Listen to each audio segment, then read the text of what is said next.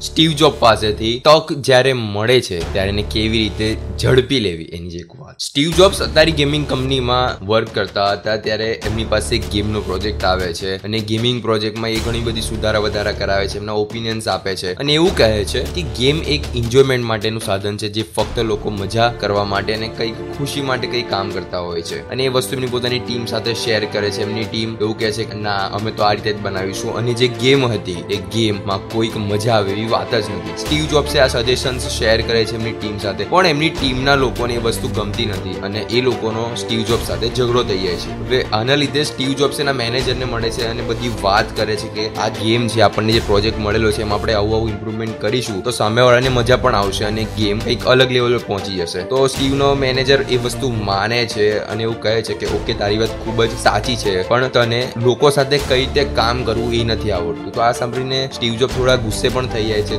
અને Steve job એવું કહે છે કે તમે મને એક પ્રોજેક્ટ આપો આ ગેમિંગનો, અને હું એને એક સારી રીતે કરીને બતાવું. અને જે જે મેં વસ્તુ જે અંદર ચેન્જીસ કીધા છે, એ વસ્તુ હું અંદર કરીને બતાવીશ. તો એના મેનેજર હોય છે તો કહે છે કે મને કઈ જ વાંધો નથી. અને હા, જો તું આ વસ્તુ કહે છે અને સારી રીતે બહાર પડી જાય અને તમે જે એક્સાઇટમેન્ટની વાત કરો છો એમાં જોવા મળશે, તો હું મારા તરફથી પાંચ હજાર ડોલરનું ઇનામ આપીશ. આ વસ્તુ તરત એ તક ઝડપી લે છે અને એક્સેપ્ટ કરી લે છે સ્ટીવ જોબ્સ કે હા, હું આ વસ્તુ કરીને બતાવીશ. અને સ્ટીવ જોબ્સની પાસે કોઈ ટેકનિકલ એક્સપર્ટ કોઈ નહોતું. એ તો પણ એ ટોકને ઝડપી લે છે અને એને ઓન પેપર ઘરે જઈને ડિઝાઇન કરવા લાગે છે અને એક્સાઇટમેન્ટમાં એક્સાઇટમેન્ટમાં એટલું બધું આગળ વધી જાય છે, પણ એમને છેલ્લે એક એક્ઝિક્યુશનમાં પ્રોબ્લેમ આવે છે. હવે એક્ઝિક્યુશનમાં પ્રોબ્લેમ કેવો હોય છે? ટેકનિકલ પ્રોબ્લેમ હોય છે, જે ટેકનિકલમાં એ એક્સપર્ટ નથી હોતા. તો એ પોતાના એક નાનપણના મિત્ર હોય છે, સ્ટીવ વોઝની તો એને ફોન કરે છે અને વસ્તુ આખી ગેમિંગ જે સમજાવે છે કે આ રીતે વર્ક કર્યું છે, આ પ્રોબ્લેમ આવી રહ્યો છે. અને એને મનાવી પણ લે છે, કેમ કે સ્ટીવ વોઝની ટેકનિકલ ફિલ્ડમાં ઘણા બધા એક્સપર્ટ હતા. આખી વાત કરે છે અને છેલ્લે ભેગા મળીને એ બંને આખી ગેમ ડેવલપ કરી લે છે. અને જ્યારે આ ગેમ લઈને સ્ટીવ જોબ્સ એના મેનેજર પાસે જાય છે, તો એનો મેનેજર આ વસ્તુ જોઈને ખૂબ જ ખુશ થઈ જાય છે. એને જે રીતે આગળ વાત કરી હતી કે જો તું આ સારું કામ કરશે, તો હું તને પાંચ હજાર ડોલરનું ઇનામ આપીશ. એ જ વાત પ્રમાણે એને પાંચ હજાર ડોલરનું ઇનામ આપે છે. અને